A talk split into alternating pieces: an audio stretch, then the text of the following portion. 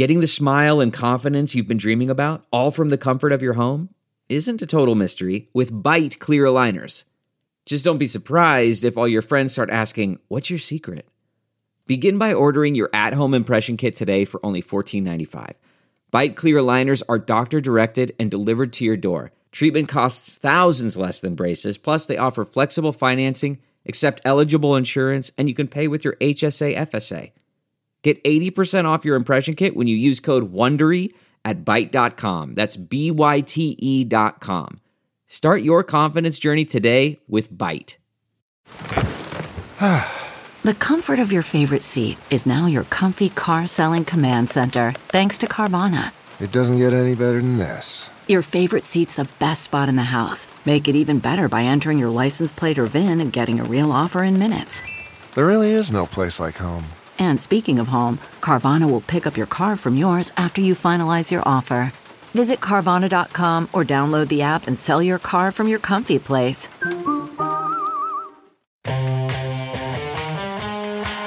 Typical disgusting display. Tonight, we got 'em. Goldie and the Salt. The typical, typical disgusting, disgusting, disgusting, disgusting display. And it starts right now.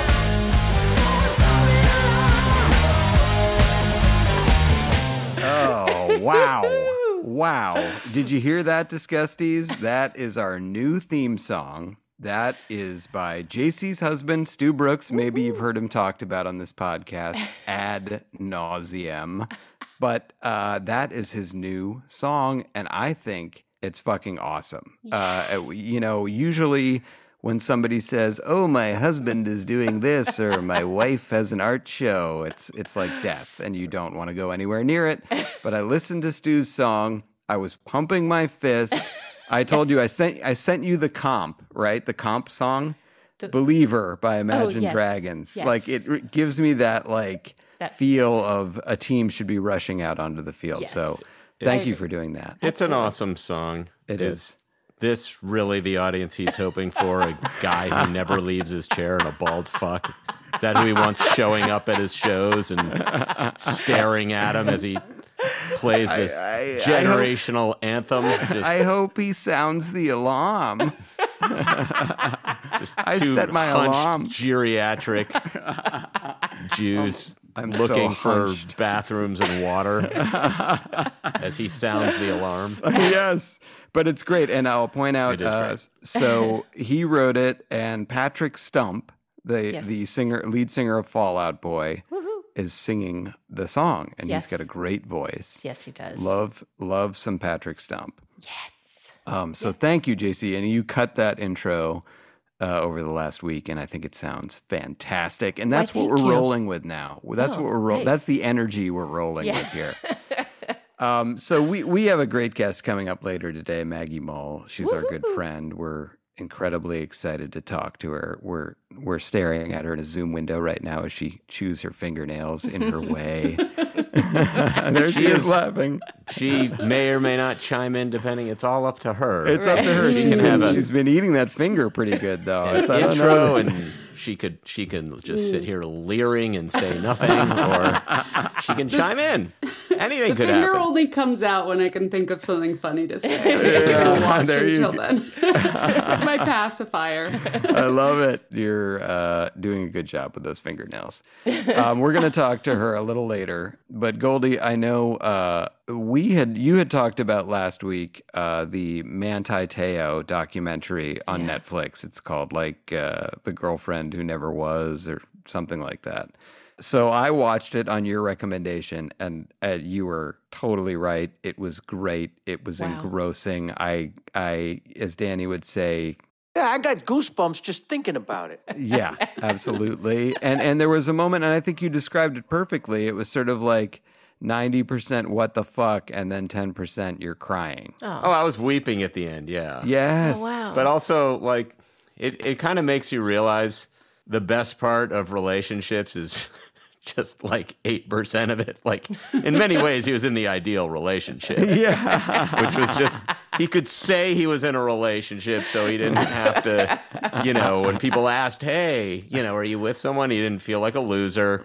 Yeah. Dealt with her on his terms pretty much exclusively. She Yeah. really liked him, and then, um, you know, wouldn't show up, right, right. wouldn't interrupt anything. He was sort of living the dream for a time. Yeah, you, you're right. But I, I just felt like, and this is on me, and I feel like a lot of people felt this way. Like even when you mentioned it, the Manti Te'o documentary, my mind instantly went like, "Oh yeah, that gay guy." And and I talked to a lot of Oh. people who were like, "Oh, Manti Te'o, yeah, he was gay, right?" And not that no, again, nobody cares about that now. Nobody, you know, theoretically cared about it then, except the NFL, who Right. really cares about if you're gay or not. And it, it wrecked his career because people like me and people in the NFL came away from that story with the perception that he was gay. And I I just felt for him so badly because the last thing you want to be is the guy out there saying like I'm not gay. Right. I wouldn't be gay for all the gold in the world. Like you, you don't want Right, to be that guy. that, right. Yeah, you can't be like angry about sort of being uh, thought of as gay, but it wrecked his career. And you usually when you watch these documentaries, it's like 20, 30 years later and the people giving testimonials have come to some kind of peace Yeah. over the story and they they have moved on in some way. These people do not have peace in this documentary. Like Manti Te'o is still very much in this. Wow. And it was just really sad to see, like as he spelled out the events as they happened, and he was completely believable and backed up by the other guy. Like it I was don't clear. follow college football, so as it was happening at the time, I love college football. Well, yeah. my college famously lost, I think, 59 games in a row, and they Yeah. only won maybe a year or two before I got there. So no one re- really went to the games. And then I went to one game. It was very far away from the college. I went to Columbia University. They have the notoriously the worst college football in the nation. School of And- Broadcasting. No. Um, Okay. And they they also have a funny band, so like Oh. the band is kind of a joke, and they they got in hot water a few years back because Giuliani went to a game and they formed a swastika on the field. Whoa. Um, Ah, so it's the whole thing, which it's not as kind of like interesting as and funny as it sounds. So I then when I when I heard this story, I just thought, oh, he, he sounds kind of like a con man or something. I don't really understand what this is, but so I I came to it really like not knowing very much, yeah. and uh, I felt yeah, it was very sad. It's it's like even at the height of people's fame, they're so lo- like so many people are so lonely Yeah. you know they're they're so lonely and that people forget because they're they're like oh he you know he got catfished and his fake girlfriend and, and it's like his grandmother still died Right. Yeah, I know. like he was very close with her That's so and it's like. Yeah. oh well that was all fake and, and it's like well his grandmother died Like that's actually real. yeah so i don't know doesn't he deserve credit for that so i, I don't know I, I walked away with a lot of admiration for him i thought it was interesting. And then on the on the flip side god i'm, I'm not going to get the name of the the uh, person who precipitated the hoax. The guy who pretended to be uh, Lennay Um, Kekua, and his name was like Tuiasosopo, I think is his last name, but I forget his first name. Yeah, I mean, just how sort of sad his life had been at that time was it was tragic to and then there's this incredibly comic appearance of Dr. Phil in the documentary just when you're at, at its most serious Dr. Yes. Phil shows up because I, I guess at the time the person who perpetrated the hoax appeared on Dr. Phil and did the voice of Lennay Kekua that lured in Manti Te'o but Yeah. Wow. I don't know aren't we all like pieces of shit for like just letting stuff like this happen where we get obsessed with it and like dig in Yeah. and think it's so important in everyone's Yeah. lives that it's like It yeah, so like I got tricked you know Right. Yeah. And it, then, it, o- it only doesn't happen to most people because no one's interested in you right. you know Right. if more people were interested you would you too could be tricked right. but you're not, you're not only due to complete indifference so you're not better than this guy Right. you're just less hot right. and, you know, he's probably running a volume business out of that phone. Probably just people calling, DMing uh, a lot of people. And See if eh, anybody bites. I he's not a he's not like a great reader, maybe, you know. right. It, the the whole thing was just it was all around very sad because there was like a heavy dose of religion, which always kind of makes me sad when like people are like incredibly religious and then this weird shit happens that confuses their whole life. It, it's just Well, it's, a, it's that- yeah, it's a combination that combined with college football, which once you graduate college, just fucking leave. Like stop going back and going like, oh, the team, like they're fucking teenagers. What are you doing? Like get out. Don't go back and and like Wait, be a booster back? and be like, we've got to put a lot of money. Like Notre Dame, it's like we got to put a lot of money in this, and whether they win is super important. Like why? Who, Well, fucking- that's- who, no one cares. that's a tougher dragon to slay, I think, for the, I the. Notre I, I Dame think people who like get really excited about college sports are like going back to high school parties and just be an adult. There's Uh, well- just a dearth of adults. Follow the NFL if you like football. go to your kids' teams. Like don't, don't go back to your co- like. I just I I hate find alumni events. I hate when they call me from. I hate the alumni magazine where it's like Stephen Krinsky, class of '91, wanted to tell us he's married to Brenda Calypso, class of '92, and they have a Columbia baby. Like fuck you! I don't care. I, you're you're you got caught up on the shit you were doing when you were 19. That's so sad. That's lame.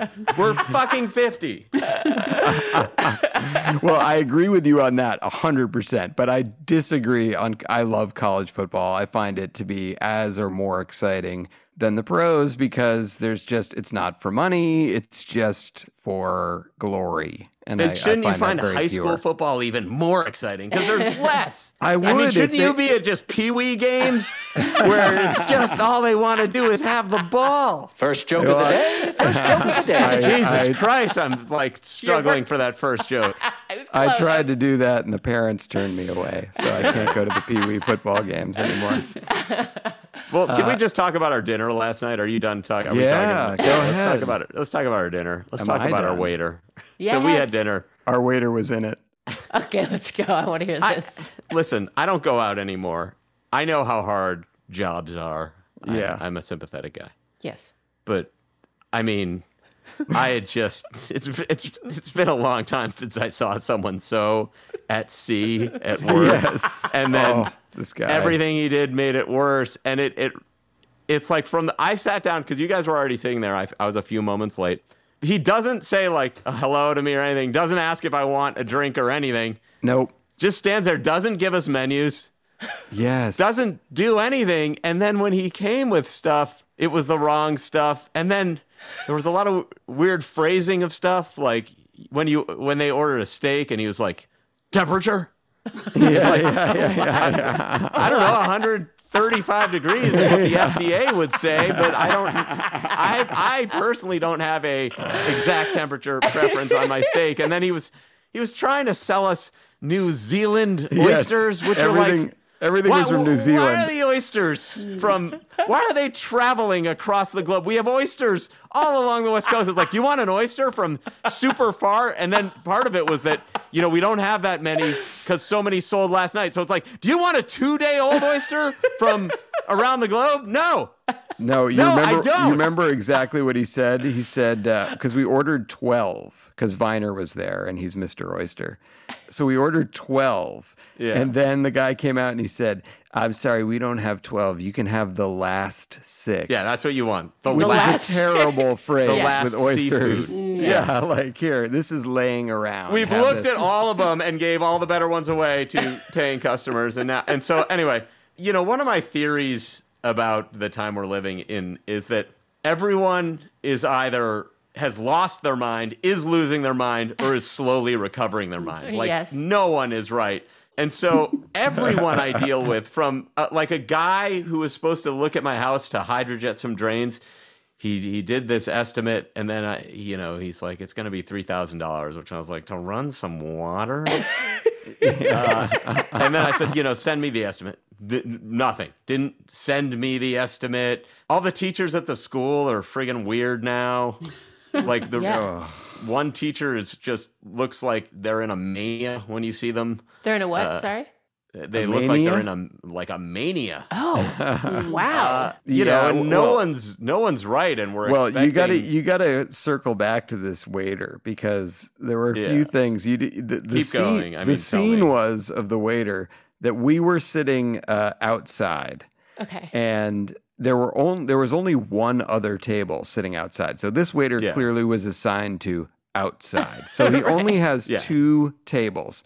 The first time uh, He's he- he's not the waiter they want people seeing in the No. restaurant. Right. no. You go so outside. and be- before you came, you missed it because we were outside and, and we're actually our our tables were in the street, but it's now like sectioned off. In LA, they just they did they now just throw tables in the middle of the 10 freeway. And there, there are tables everywhere that you can sit at and, and eat. yeah, so these tables are spilled out onto the thoroughfare, onto the boulevard, and and this guy clearly was not yet comfortable with the fact that he had a curb that he had to walk down each time because he almost ate it twice when he was coming out to our table. So then you get there.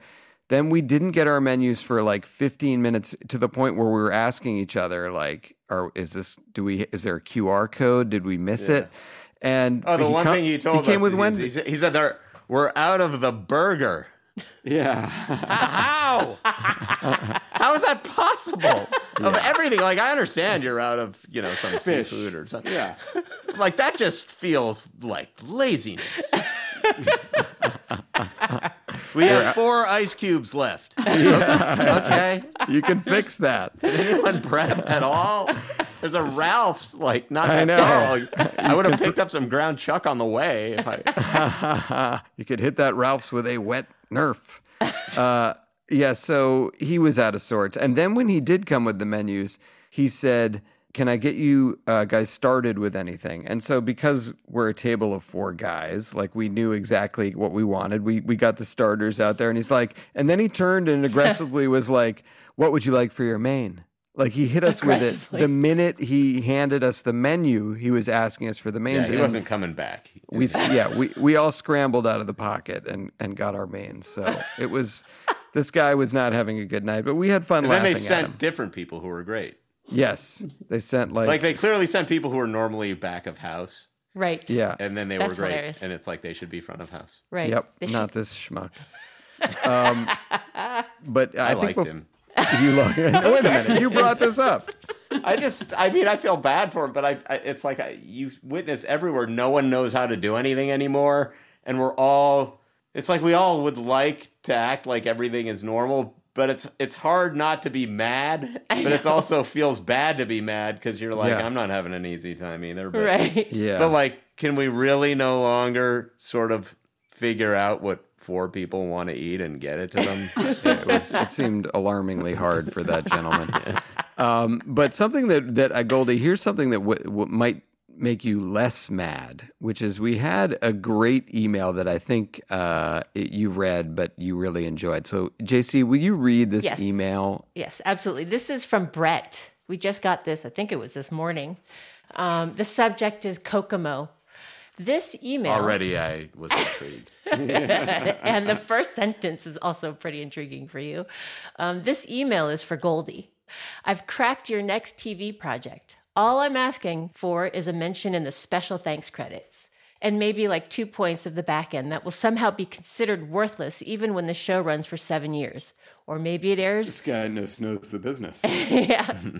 or maybe it airs nine of 13 produced episodes before getting canceled. Who's to say? So then he goes to this part Kokomo. We follow our hero, a bald, struggling musician, as his transatlantic flight crashes in the Bermuda Triangle. He awakens to the soothing sounds of the Beach Boys on, yep, you guessed it, the fictional Caribbean island of Kokomo. Head suddenly full of hair, he encounters a thriving community. That's why you liked it. he encounters a thriving community of previously thought to be lost icons. Jimmy Hoffa, the passengers of Malaysia Airlines Flight 370. Back. he has a will they, won't they with Amelia Earhart. Oh, they they won't. they fucking love his music. But his disappearance has sparked a fervor of people looking for him, and he'll do everything in his power to stay lost. Love the show, guys and gal. Uh, thanks for not quitting, Brett. I, that's uh, first of all, Goldie, Solid that's- premise. yeah. It really the, is. Here's the one. Here's the thing we have to work on with that premise. It's like it seems like he's dead and this is his heaven, But then it's like, why would he have to worry about people looking for him? Because he wouldn't Well, have a our- will, our- will our they or guest- won't they with uh, Our with guest Amelia who Earhart. deals with the sort of paranormal. Yes. Supernatural. Oh, this Maggie, really weigh in here. Maybe What this would- could be what- under the Mull banner. put a, put this put a band-aid on this story how would you fix that time because you, get what i'm saying about the time inconsistency it's like it seems like he died in the plane Yes. crash and he's in heaven and there's amelia earhart and there are all these other people but then it's like but he's got to stay away from the people looking for him but he wouldn't have to if he was dead Well, there's got to be like a TV on the island, right? Or something that connects him back to reality so that he can he can watch the news as it's happening. Yes. Wow, that was Yes. quick. What about like a flat screen quick coconut?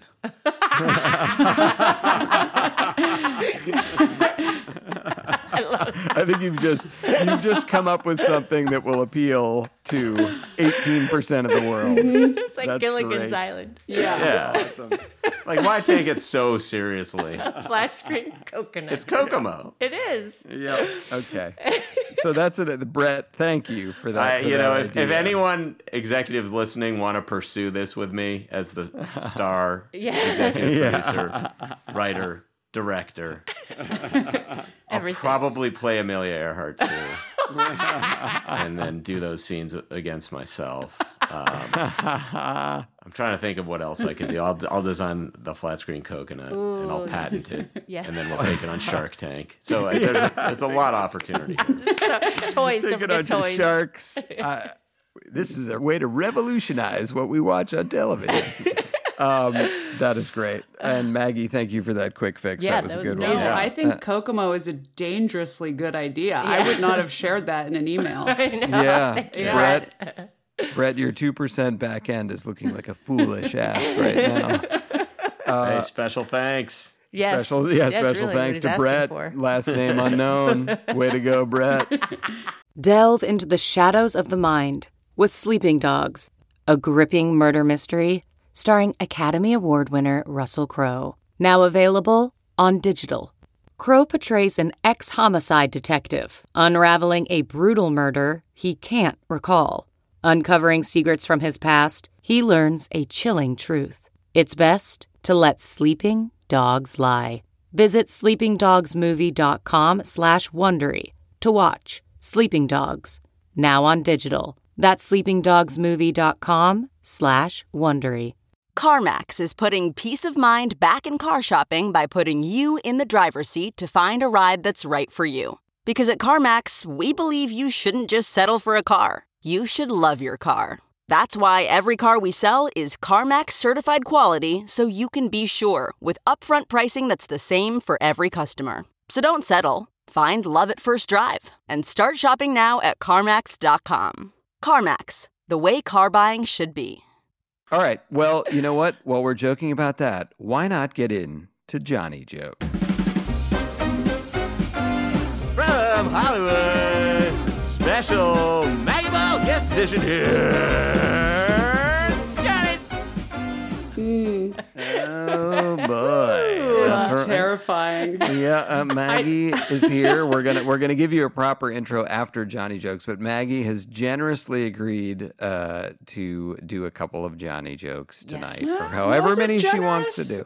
it was generous. Uh, if you've heard any of ours, you'll understand that any words in a row suffice. I've heard more of yours than I've heard of Johnny Carson's, so it's gonna be what it's gonna be. Good. Let's see what good teachers we were. Yeah. All right. Let's put that uh this beta blocker to the test. Um, okay. I'm not gonna do the voice. We're just gonna kind of intone it. Do whatever you want. that's fine. Just we're, we're glad you're doing it.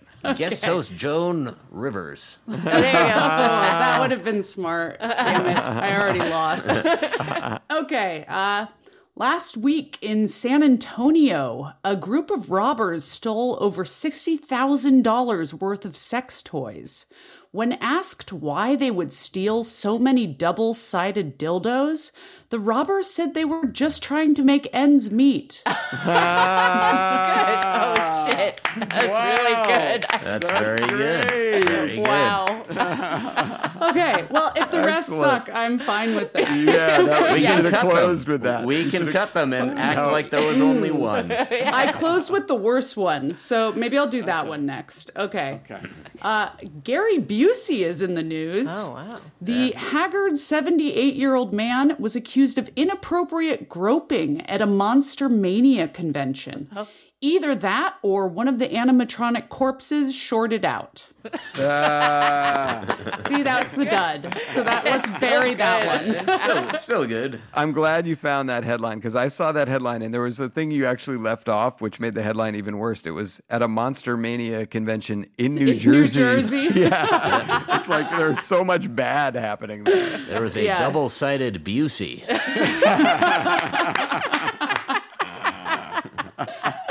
Oh, man. Yeah. Okay. Last one. Um, yes. These are great.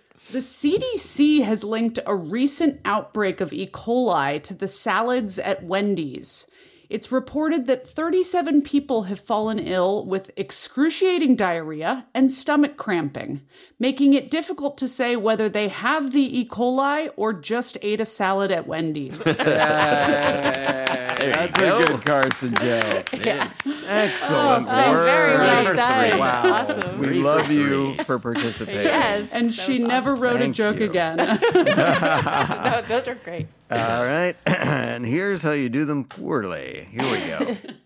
Uh, a new study, maybe you saw this, uh, a new study reveals that dogs' eyes well up with tears when they are reunited with their owner. Yeah.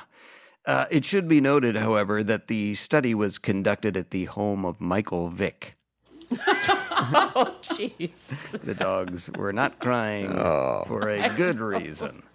Dear Uh, Lord. All right, here's here's here's a softer ball. Uh, an Air Ethiopia flight missed its landing last week because the pilots were asleep. Uh, when speaking to reporters, the pilots said, "It's not our fault. The in-flight movie was Dune." not an exciting movie. Uh, here we go. Uh, from uh, around the U.S., the state of Oklahoma announced that they will be executing 25 death row inmates over the next two years. Yeah. And uh, while that number seems high, it should be noted that with every 10 electrocutions, the governor gets a free meal at Sizzler.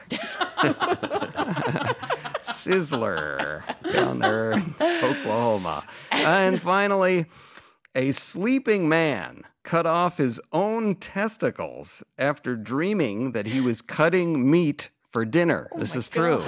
Yeah. Uh, and when reached for comment, his distraught children said, Go back to sleep, Dad. We wanted hot dogs. Oh, Gross. they wanted him to cut his dick off, uh. not just the testicles. I was so certain that was would, would be a great closer. Dear uh, God. Another miscalculation. Just- I was so sure cutting his dick off was would be a great like closer. All right, testicles, testicles. let's let's get let's just keep going. Ben Affleck and J Lo got married this weekend. Boy, Hollywood has really run out of original ideas. Uh, but fans will be happy to know that Marvel has plans for 15 more weddings in the Damon verse. Activity in downtown San Francisco is down 70%, and officials blame drugs. Yeah, apparently 70% of people are now doing heroin at home. okay. Technical difficulties. Please stand by. All right, here we go. Okay. Hailey Davidson is set to become the first transgender woman to qualify for the LPGA Tour. All right. Yeah.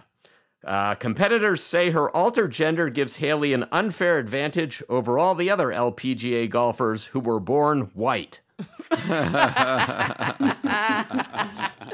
finally, I got a Norm. Ah, nice. Here's a Norm Macdonald special. Actor Andrew Garfield says he didn't have sex for six months to prepare for playing a priest. For playing a priest, why didn't he spend six months having sex with boys? oh.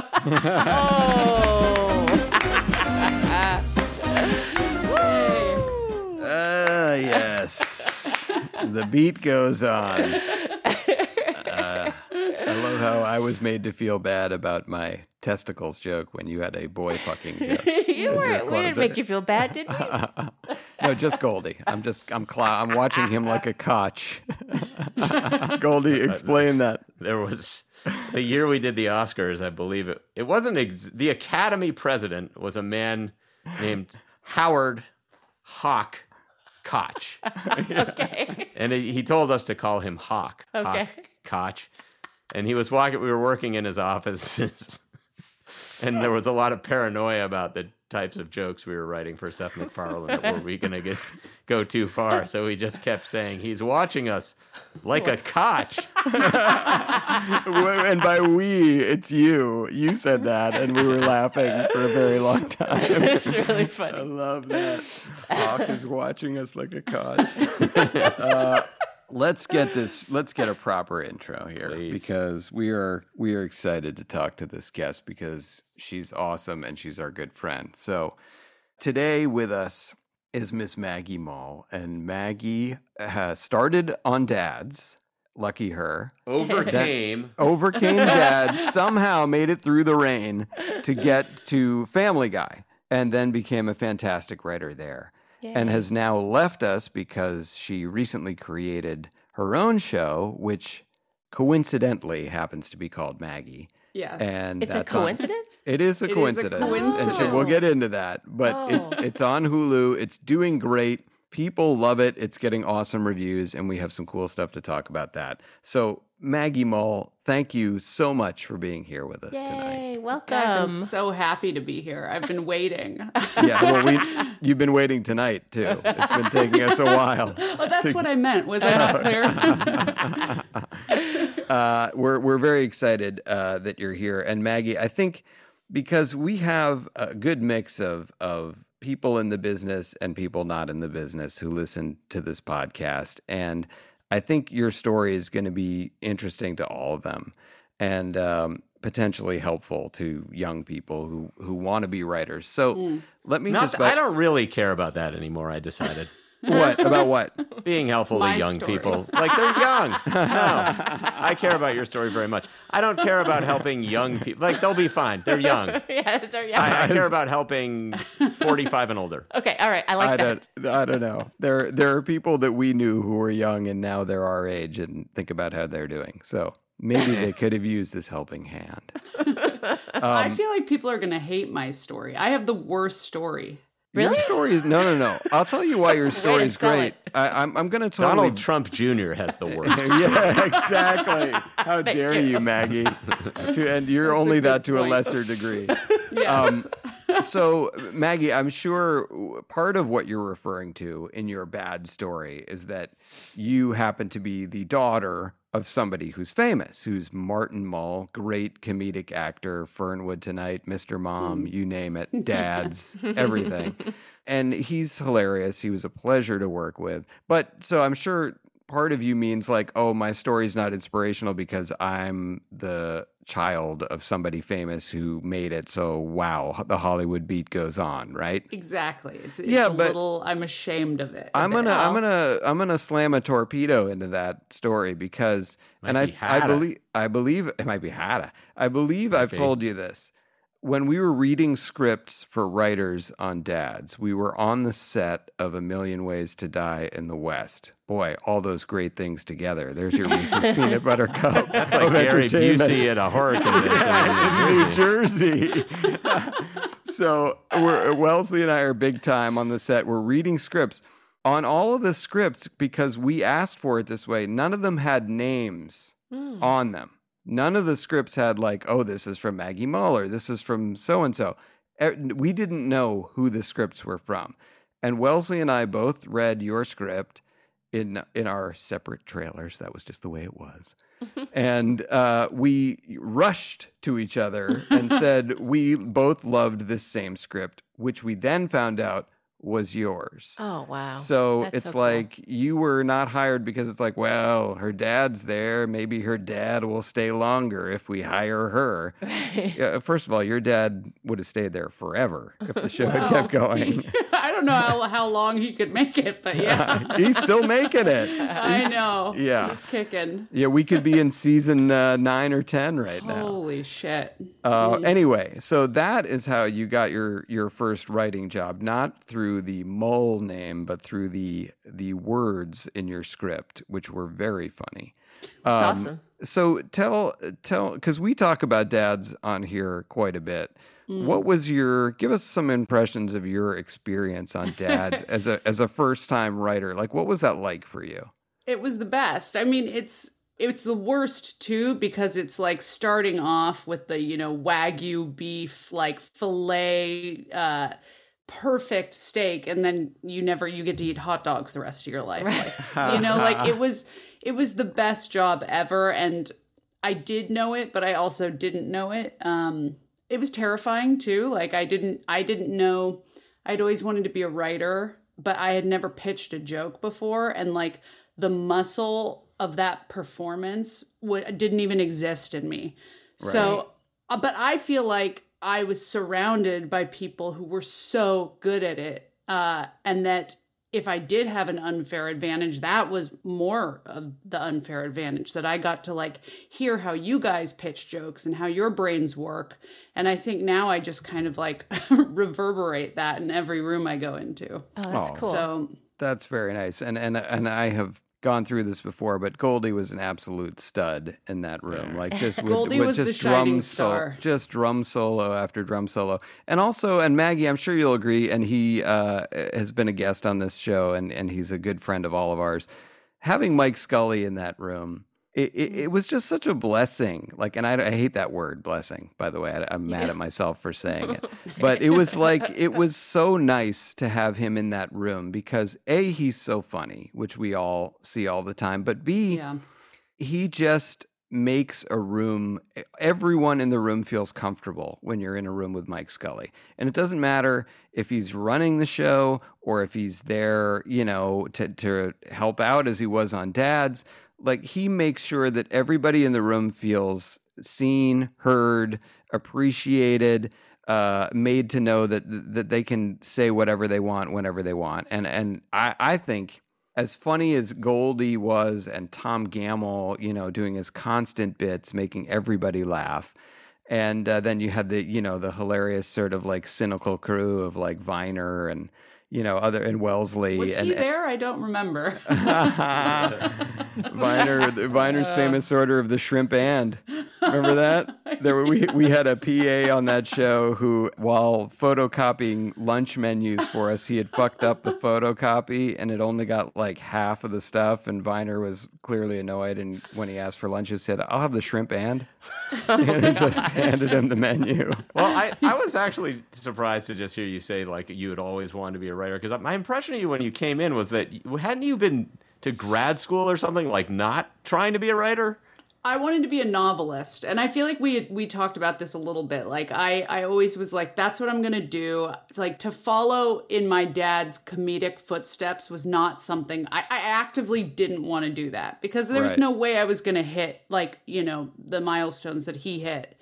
So I And wanted did they to be, kind of what was their attitude about that? Like you should do this. It's a great career and it's fun, or was it like don't do this? It sucks. It's constant disappointment. I think it was more like we have a daughter.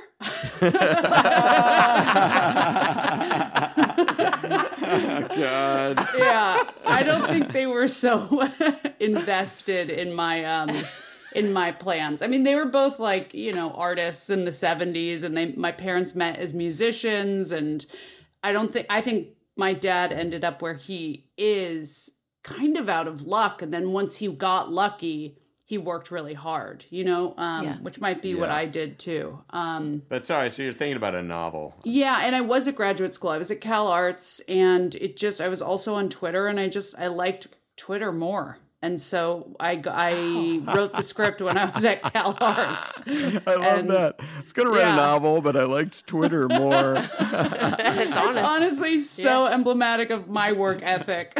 well, I Yeah, could no, I sit get it. down and I get it. But by the way, I bet w- eh, one day when when you do sit down to write that novel, I bet it'll be great because you just- uh, and this is something I wanted to talk about because Goldie is kind of this way. I mean, Goldie was in my office the other day, uh, noodling on his guitar, and you just sound awesome. Like you've been playing a lot over the break. It sounds great. And Maggie, you're the same way where you have many forms of art. You know, you you're a cartoonist.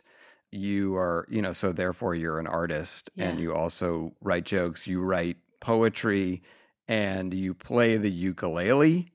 You play the accordion. So, if you could do something in your dream world, like what would it be? Would you want to be like this successful television writer running a show, or would you want to be known as like the New York Liana Finck, our, our arch Mm. enemy uh, from the New Yorker? Um, gosh, I was gonna make a joke about have have a relationship more that lasts longer than three years, but um, if I'm being earnest, let's see.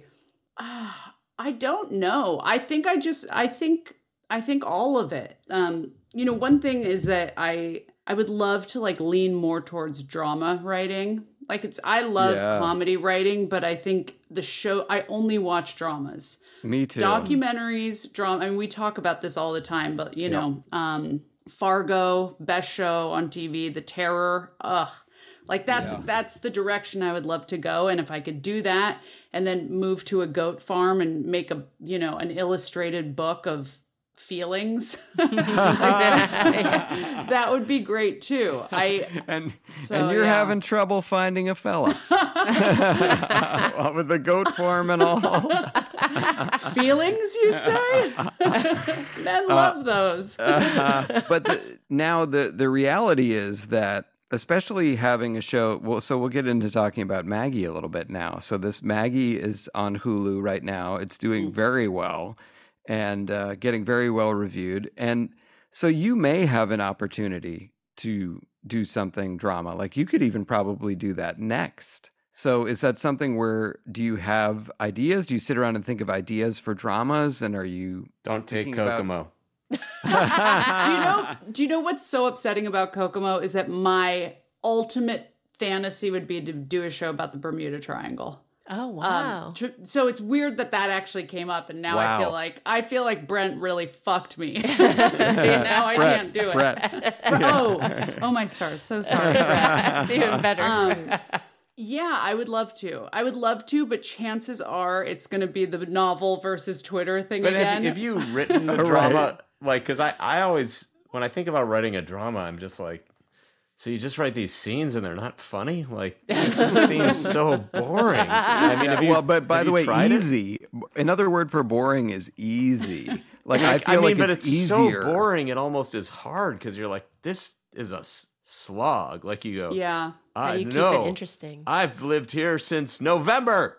Well, I love There was the a stakes. misunderstanding. I love the stakes of November. Oh, that's good. I mean, but do you have I'm you like I I wonder would that be challenging for you to not be funny in a way? it would be challenging to make it good i think like i i romanticize it that it is serious and you can be poetic with it but i just finished watching um severance and Yeah, it was loved that. so good Yeah. and intimidating that i was like oh, what am i i i'm just gonna go back and write some dick jokes like i can't i can't do that the amount of like puzzle mental puzzle work that you have to do is so beyond what i know how to do so i don't know But then, but then you think of a linear drama like a This Is Us or something where, Yeah. You know, you're not really, you know, piecing together some complex puzzle. And then eh, dramatic scenes, I feel, are quite easy compared to writing comedy, where you're forced to, you know, write a funny joke to end each scene. Whereas, and also there are opportunities for comedy in drama. You know, Yeah. there are always and and and it's rewarded. Like people love dramas that have a little bit of comedy in them. Mm-hmm. Um, even Law and Order, you know, they would always have like a little uh, Jerry Orbach joke to Yeah. to end the cold open. So I think that that could be something that realistically you could do moving forward. Like you could just start incorporating a little bit of No, they're gonna make you keep doing your show. Yeah. You can't do it. No Uh, way. and and explain explain to people. So it is called Maggie, but that is a coincidence. So just come clean about that because I feel like Oh, this is your man. This is your This Manti is my This must occupy the worst the worst three minutes of every meeting must be like, and we just thought because you're mad, and that's your character. and then is it you? Is it you know? And if she is like you, Yes. It really makes you feel like a monkey with a fez, just kind of like hitting a tambourine. yes, I was Justin Adler, who I had worked with. Alec and I both worked with him on Life in Pieces. Um, called me one day and was like, "I am developing a show." So he already had this um, idea, and it was based on a short film about a psychic who sees herself in a vision that you know this is the guy she's going to marry. Someone she didn't like from the beginning. Um so i thought that was a really intriguing premise and i was like i'll think about it. And you know i eventually was like yes i'll do it. And he was like great the title's maggie. So he was smart enough to not tell me that that was the title and Right. in that moment i was like oh it's so early on i'm sure we can change it i came up with all, you know we had all of these other things and they were just like oh but maggie's such a sweet title Uh, you're like uh, Gwen, uh, Wendy, uh, Truly Lisa. any other name. yeah, yeah. it's honestly the only thing I wouldn't name a show. I think I would name a show Miss Mrs. Hitler before I named it Maggie. That's a great line. I, Ma- that's the only only one, and you know, and Wow. that's what was There you are. thrust That's the TV lap. business in a nutshell. Yeah. Yep. Yeah. Is The one one thing one penny above where you wouldn't ever consider doing it, they give you. Yes. and then they've broken your will and all your convictions, and then a, a floodgate of shit ensues, and you will do anything. That's exactly right. That is exactly right. So, uh, and Maggie is doing very well, and I and I had mentioned this to you the other day, but I'm going to say it again just so we can get your reaction right here on the podcast, which is going to be so exciting. Which is that Ted Sarandos, who's like the head guy at Netflix, a competitor of Hulu, loves Maggie. So, I mean, I think this is the time to talk to your agents, wake him up, and then tell him let's let's head charge over to Netflix. I do believe that the information was that Ted Sarandos and Ted Sarandos' wife loved Maggie, and that Yeah, I I left responded her under underscore on his wife. yeah, yeah. I think good, the though. response has been that a lot of men's wives like the show, Well, and I'm actually is- really happy about that. Yeah. Yeah. yeah. Yeah. I mean, I think it's it's something to be proud of, but I also think that like Ted Sarandos might have heard the way that's conveyed is, "Why don't you have anything like this, Ted? All that garbage you're doing, nothing like Maggie." Where he's like, Ah, fucking Maggie ruining my life. No, that is very, very exciting news, and Yeah. um, not something I will let go of easily. Yeah, no, I'm serious. Yeah, I'm going to be Bring 80 up on my agents. deathbed. Yeah, did Yeah. you hear? Ted, like, Ted Ted once liked my show. So now I don't know. Do you have any news yet as to a season two or anything like that? no news yet. Um, Are you expecting it in a certain time frame? I think or? very soon. I think Okay. very soon, and you know, we get data points thrown at us, and it's all very confusing. And I, I'm, uh, I don't know if it means anything, or if you know, someone's wife liking the show is what matters more. I have no Right. idea. Both so this is help. my, f- yeah, this is my first time like through the ringer, and at every stage, I feel like I'm pummeled with, with fists. Yeah. So, right. "So can, Okay, picture this. It's Friday afternoon when a thought hits you. I can spend another weekend doing the same old whatever, or I can hop into my all new Hyundai Santa Fe and hit the road. With available HTRAC, all wheel drive, and three row seating, my whole family can head deep into the wild. Conquer the weekend in the all new Hyundai Santa Fe. Visit HyundaiUSA.com or call 562-314-4603 for more details. Hyundai, there's joy in every journey. Okay, picture this. It's Friday afternoon when a thought hits you. I can spend another weekend doing the same old whatever, or I can hop into my all new Hyundai Santa Fe and hit the road. With available HTRAC, all wheel drive, and three row seating, my whole family can head deep into the wild. Conquer the weekend in the all new Hyundai Santa Fe. Visit HyundaiUSA.com or call 562-314-4603 for more details. Hyundai, there's joy in every journey. Can we go back to the pilot for a second? So, because Sure, you know we yeah. talked a bunch about pilot writing on here. So, there, you had this short film. Um, how much of the short film is in the script or the show, and was it something that you you really like, you know, mind for a lot, or was it just like, okay, the name Maggie and a psychic who has these visions, kind of about herself? Um, well, what the short film like did very well was this premise moment, this kind of, you know, big act one break of a psychic giving a reading to a guy she's met at a party and she sees a flurry of images and she then sees herself in the last one. And that is taken directly from the short film. I mean, that's kind of the selling point for the show. Um, but beyond act one, you know, we had to invent a world. So, Because um, what I thought was it was probably the most clever they're moving in together pilot I've ever seen. like Mm. it, it, what what it was is to me it was something that a way to something that you're always trying to find a way into. Like how do these people like why would these people like live together? Yeah. Um, yes.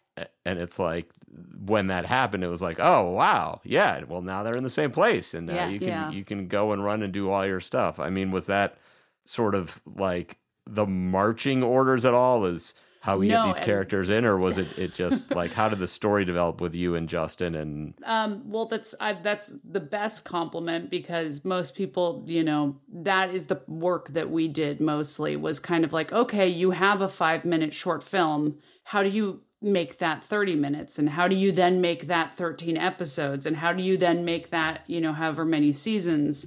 So turning it into how do we get these two strangers together in a place where they are, you know, like we imagine that their fate is entwined at this point. So that seemed the simplest answer, but it definitely the development process was 2 years long. It's Oh, wow. been a, a, a long road. Yeah. Well, Yeah. it's- I'm amazed that the short film was only five minutes. So that you, then you really had to generate like most of everything. Like you yeah, were, it, I, I feel like I'm going to get in trouble if it was anything other than five minutes. So I'll leave room to say it might have been six or seven listening. minutes. Nobody's listening. it's you- okay. are, are you quietly jealous of the short film creator who then just gets paid and doesn't have to do anything? No, he's very involved. Um, Oh. there you go. Yeah, he's very involved in our writer's room. Um, so we put him to work. quick story. I was once pitched to like work on this thing, and it was like a cartoon about Elvis being in the in the CIA with like Richard Nixon. I was like, I don't know. I just like my mom cared about Elvis, and I'm old. You know what I mean? Right. I, I don't. It's like my mom want to see that. And then the the final selling point was. And Priscilla wants to be really involved. it's like so. This eighty-year-old woman that Elvis hmm. dated at fourteen is going to be in the room, like pitching about Elvis and the CIA, and I'm going to have to go like be uh, really solicitous and hmm. respectful. Like, I That I that is so wise. I feel like the resounding lesson of this development process is that at the beginning they like to tell you it's yours. This is yours. Take it. This is your show. This is your voice. And that by the end of it it's like that you know movie Werner Herzog made about all the guys carrying a ship over a mountain. It's like nothing belongs to anyone in the end. Yeah. It's it Was- gets everyone's hands are on that boat and Yeah. for better or worse. Uh, I think right. that I think that was Aguirre Wrath of God. Was that right? oh, was it? It was. Fitzcarraldo, though, right, was the documentary, one might say, about the carrying That- of the boat. now you now you've lost me. Nice. I just remember Klaus Kinski was in it, and he has Yes. very interesting eyes. That you would actually love this documentary about the making of that movie, I believe. I would. Uh, we had to sit through it in our uh, film appreciation class in Mm. college. I remember it was very enjoyable. But did you Maggie, fail because you were unable to appreciate it? I know somehow Can't appreciate I this. appreciate it. I promise. I can't. All you have to do is say you do. I won't do that. Yeah, I know. No, I failed for complete lack of attendance for being stoned all the time. Um, actually, I never failed at con because we had an honor system exam, so you could just take them home. All right, wow. everybody, don't turn me in now. um, but Maggie, I wanted to talk. So from Dad's, obviously, you you know that was, and I agree with you. That room was was just so fun and awesome. And then you came over to Family Guy, and Now this this might be interesting to our listeners because I feel like at Family Guy, you because it was your second job, you're more comfortable. Third. You, Third. Thank third Goldie. job. Sorry, what was in between? Life The in one you worked at her with. Oh, right. I forgot. Sorry. I thought you were at Family Guy before that. Uh, okay, so you came to Family Guy after Life in Pieces, which was a, a fun place to work. And at Family Guy, you just started cranking out these awesome first drafts. And I think that even by your own assessment, you would say you really improved in terms Mm. of, of that skill. Like, what did you notice different about yourself? Were you just more used to writing, or was it somehow the Family Guy uh, template that was more comfortable for you? What, what what played into your your immense growth there? I I think yes. I think I. Uh, sorry to say this. I grew up watching the show. Yeah. so it was very much like the the sound of it, you know, was in my head the way that like a song might be. So I I think the the intonation and the way the characters talk that was already like inherent to me, and I Oh, loved it. Um, yeah, because I think there's been some writers there sometimes where it's like, have you watched the show? Do you know that they don't, you know? right. Yeah. Um, but gosh, I just, uh, I Family Guy was my Graceland. I mean, I think of that as like the best time of my life. I was very thin and young, so there's that element. but also, it just, I don't know, it just made sense. Like the way you guys write.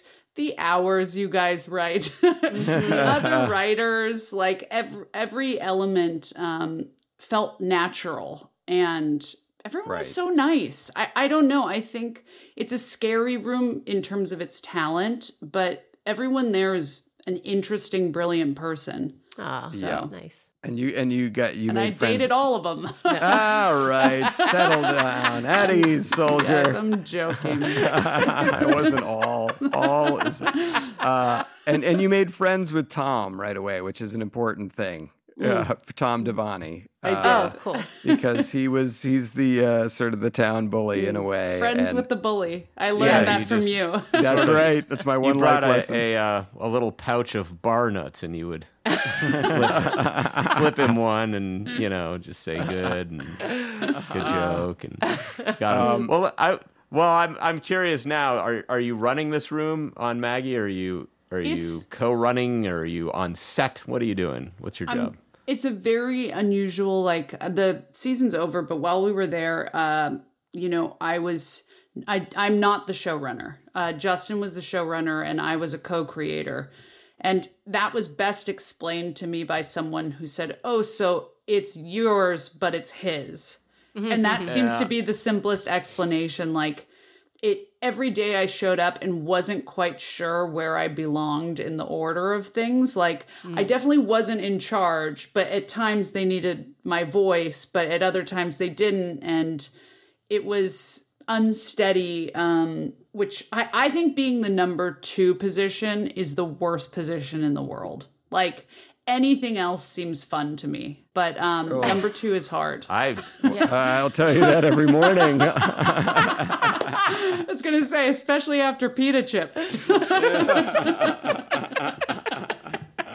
I, I think you're having an anomalous experience because I think normally people say the pressure of the showrunner who's like out of their minds and you know just getting fragged on a moment to moment basis like that's the worst the number two makes almost as much but doesn't hmm. have to bear the responsibility but i guess when your name is on the show even though we established That's the hard you, part. Yeah. yeah that it's it's I, I guess i think the number two position is better because i've had the number one position twice and no Yeah. it's not for me but i think had i gone through two years of development and then had the number two position i would be frustrated Well, also Yeah. let's let's imagine a world, Goldie, where you and I work on a show that people really like. you know, I mean, or or I mean, I know people have liked you both of your shows, but I'm saying Yeah. that that all of a sudden, you know, people are excited about in a way that we, I feel like, never really got. So I heard that Ted I- Sarandos' wife hated making history. what was that? But yeah, so that has to be an interesting experience. And we've worked as as we mentioned, we've worked with Justin before he cre- created, I believe, and ran certainly uh, Life in Pieces, which was on CBS for four seasons, four glorious seasons. Four, yeah. Yeah, I, and and I was on that show for one season. And Maggie, were you there two seasons? I was there three, and then I went Okay. to Family Guy. Yeah. Right. Okay. Yeah. And so I remember on my one season, I really put my uh, my stamp on the show, my my work ethic when I coined the phrase "stead it and forget it," and they they wrote it on a sign over the door, attributing it to me because I would just say, "Leave it alone. Let's move on." That got us out of so many late nights, and it was so wonderful. Yeah. awesome. Did you Yeah. guys work late on Maggie? Uh, no, not too bad. Not too bad. Yeah. So, uh, to your question, like sometimes I would run the room, but it, it was never ultimately my decision to do things. And I probably, if I ever got to have the number one position, would then, you know, say, no, that that's actually the worst position. Right. right. Whatever I- I- is. Yeah, whatever I am, it's the worst. So um, maybe I should be a, I don't know, a ceramicist. Yeah. when it when it comes to this this pending second season, how does it work for shows that are in this holding pattern? Do you have your storylines sort of set up or do you just sort of wait and see if you get picked up and then you guys start going? Yeah, in this instance, we're just waiting. Um, it's different. I've never, we were a network show until the last day of shooting, and they called us and said, Oh, now you're a streaming show. So um, that was really unique. And I have no, I've never worked in streaming. So I think it's a totally different uh, beast. Right. Okay. Yeah. Oh, Interesting. I'm sorry. The dogs are on my end. By Are the they way. really? I I apologize for that. They're just like a Disney movie all of a sudden here. I think uh, my my roommate Renata here is arriving home, so the dogs are quite excited. Aw. Um, but yeah, Maggie, uh, I, I have a, I have a good feeling, or I hope it's a good feeling that Yeah. uh, you're going to get a season two, which is, as Goldie and I will tell you all day, every day, that's a huge accomplishment to get a second season of Yeah. something. Is Oh, yeah. like, yeah, we, It's impossible. Yeah, it's not possible. So d- maybe it I won't I happen. don't think anyone's ever done it. No one I know has. But- well, did you when when you did this season? How did you go about breaking the stories? Was it something that like you took command of and, and said like, "Hey, in the pitching, I you know I want this character to w- go wind up here," and with that, or was it or was that just done after the pilot? Because I mean, with two years of development, I imagine there was some time to ponder. There was, you know, I I feel like I blacked out around the second episode and then woke up at the end of the season. Like I I'd never been in a position of that much stress before and I don't handle it well. Um Yeah. And like it's kind of what you were saying earlier about the way everyone's brains are operating right now. They're just not where they're supposed to be.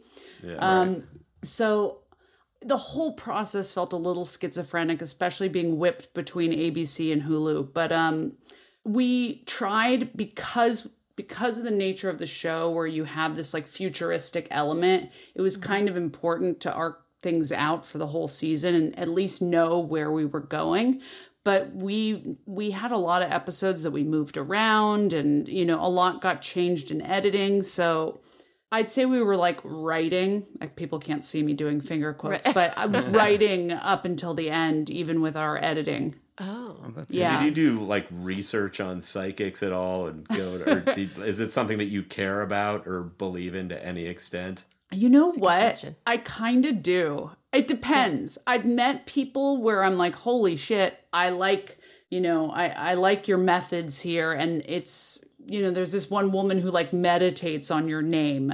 And then when you go to see her, she kind of speaks out images at you. So she'll be like, I see a mountain and you're climbing the mountain and you're at the top and you don't like the top and you go down and you you know you want to find another way up or you might not so she's using these metaphors which is kind of cool Yeah. it's like having a dream but someone else is having it for you um, right.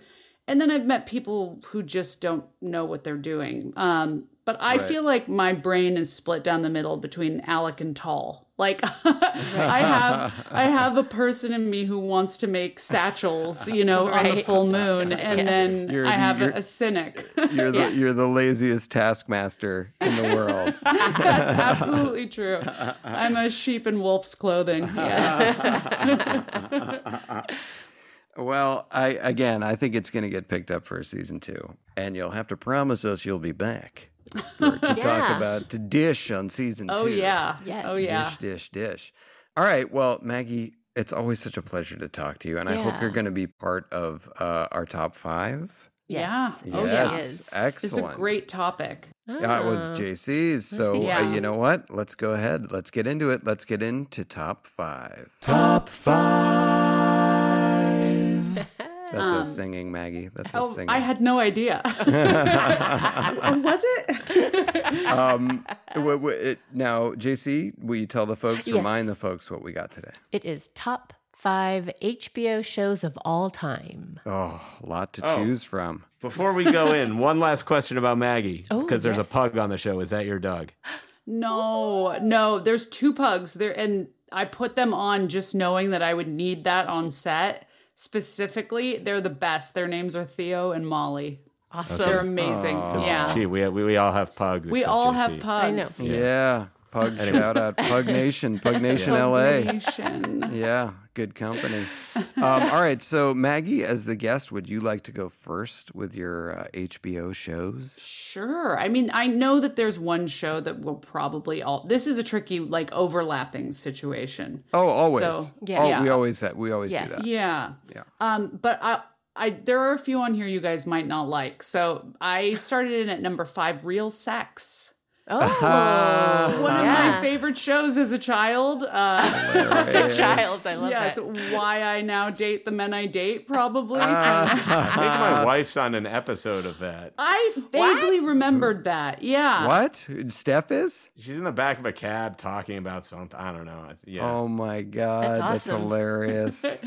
Um, and one of my favorite Family Guy bits that I got, I think, I think we ended up animating The it soup. was The soup? Yeah, yeah. eating soup on the den floor or something. that was great. yeah. Oh, I, I remember that. Um, and so number four, Getting On, which is Oh, a yeah. frigging hilarious I don't know show, show. with uh, Alex Borstein and Laurie Metcalf and Niecy Nash. that- About the nices. The Yeah. nices. yeah. It's so good. I think she Starts just off with a posted that. turd.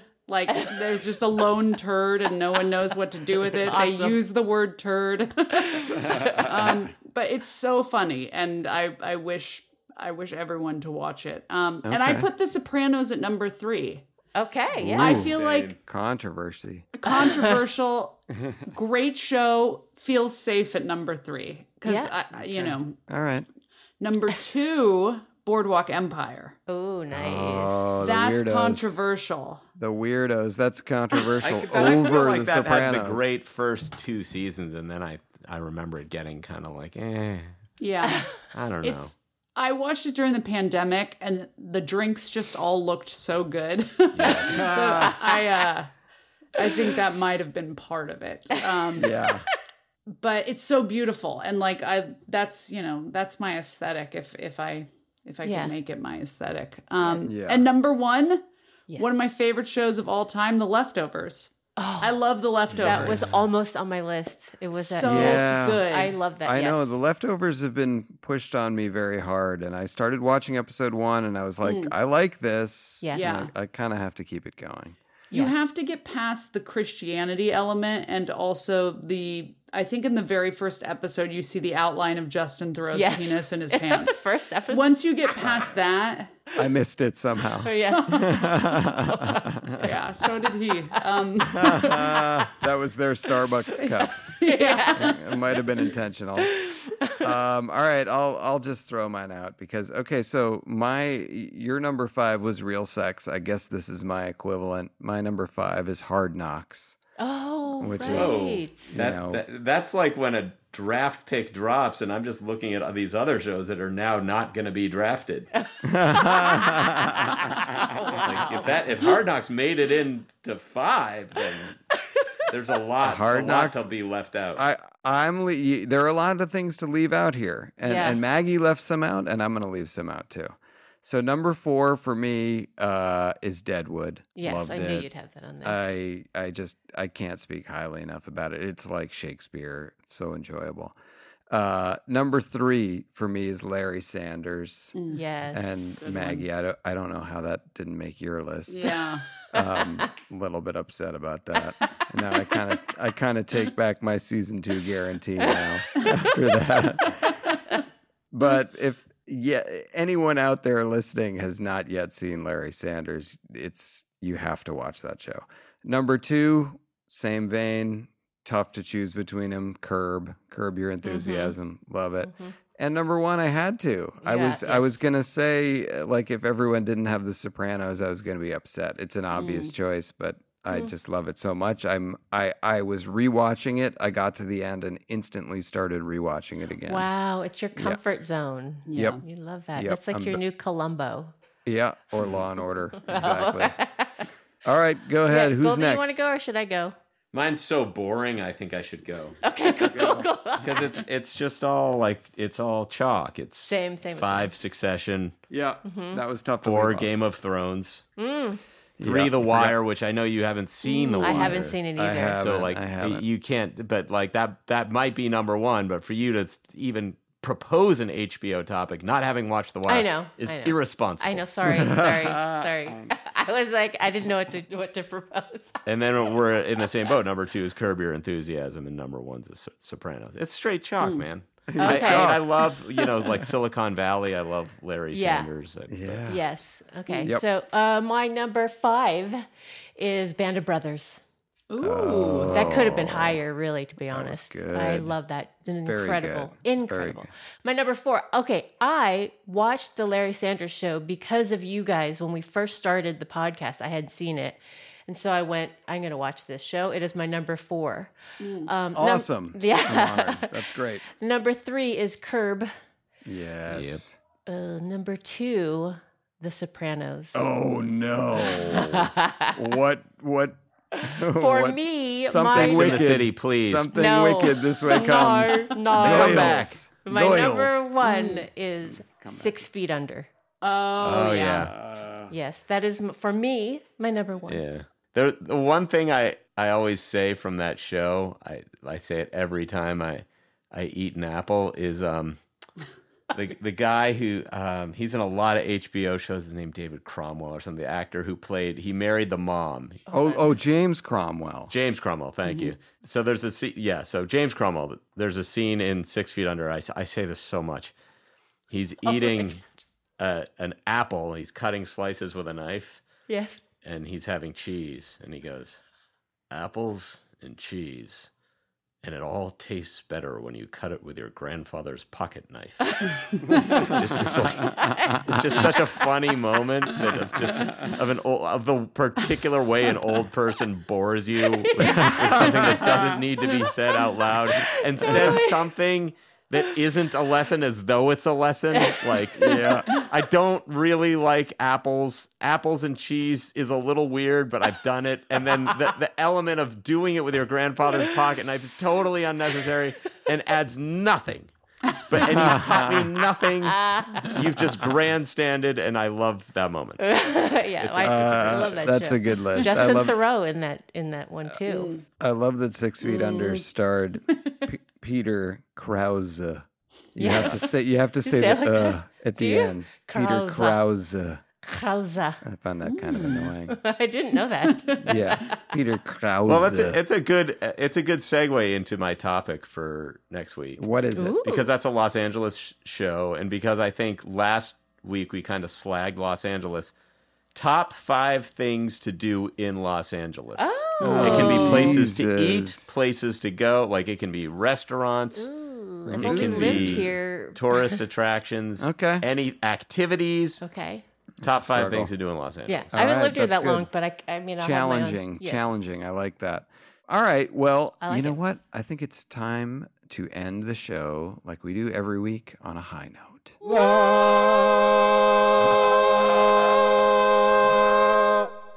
Tom and Max. Thank you very much for that high note. Yes. Um, I'm gonna get us started today. I'm gonna say that my high note is Maggie Mull Same. being here, Yes. being very patient with us as we went through technical difficulties. Do we have a sound cue about technical Uh, difficulties? Probably not. Technical difficulties. Please stand by. Ah, I love that. That's JC's voice. She made that whole thing. It's very Star Wars. I love it. Um, but Maggie, no, it's awesome to have you here. Yeah. And I think that, you know, when we started this podcast, I think we envisioned talking to people like you, people Yes. who are our friends, who are successful and very funny writers, and who are just interesting to talk to. So Yeah. thank you for being here with us today. I appreciate Let, it. let me add to this. Yeah. Because we met Maggie her first day as a professional writer, right? That's right. So Aw. here, student has become the teacher. Yeah. I- it's it's enormously gratifying to see someone so funny and so nice and so great get ahead to sur- to surpass. You see the first day in the room, and then they surpass you, and it, it's even better when you when you think to yourself. I don't think I've ever fucked up around her. I think I've been very nice. this is good for me. Right. well said. And then I well will said. add, I thought it was awesome to I have have you- introduced me to Ted Sarandos' wife. I think that I, I think I've earned it. um, also having you join for the Johnny jokes. Wow, great. that Yeah. was a highlight. That was and awesome. uh, thank you so much for doing that. That's it was they were great too. They were great. Well, you can't. The the first one should have been the closer. I Yeah. think was our moral because that was Yeah. huge. That was Our- a Titanic much like home us, run. our first one should have been our last one. yeah, exactly. Mm. No, Everybody, I mean, everyone. In the first podcast. Oh right. Uh, God damn it. Um, Yeah, I don't know how you guys do that every week. That is it's very really hard. impressive. It really is. Yeah, it, it, it it's a grind, but it, it is satisfying. We we've sort of complained about it enough on the show that people know how we feel, but it is also very fun to, to actually deliver them. Oh, and JC, let me just tag up piggyback on this high note is uh, Stu's song and our new theme song. Yes. I mean, it's great. Sound the alarm, Stu Brooks, and and don't don't suffer any imitators. There were a few songs called "Sound the Alarm." I noticed. Yes. look Yeah, for yeah. Stu Brooks. Yeah. It's a great, great oh, song. Oh, song. that's so nice. That's so nice of you. Yeah, and before we go, we have to mention that next week we have a great guest coming as well, and it is Mr. Jay Kogen. Yes. Of the Simpsons. He'll- He'll give us the real scoop on The Simpsons. He Yeah. wrote us a very agitated email that Tom and Max should not be telling stories about The Simpsons, that he needs to tell stories about Yeah. The Simpsons. So we will have him here next week. He's a day Uh, oneer. He's a day oneer at The Yeah. Simpsons. So excited to talk to him. Maggie, again, thrilling Thank to talk you. to you. Thank you to uh, JC and Goldie for being awesome. and thank you all for listening. We will talk to you next week. Next week, no, more. That was fun. And it right now.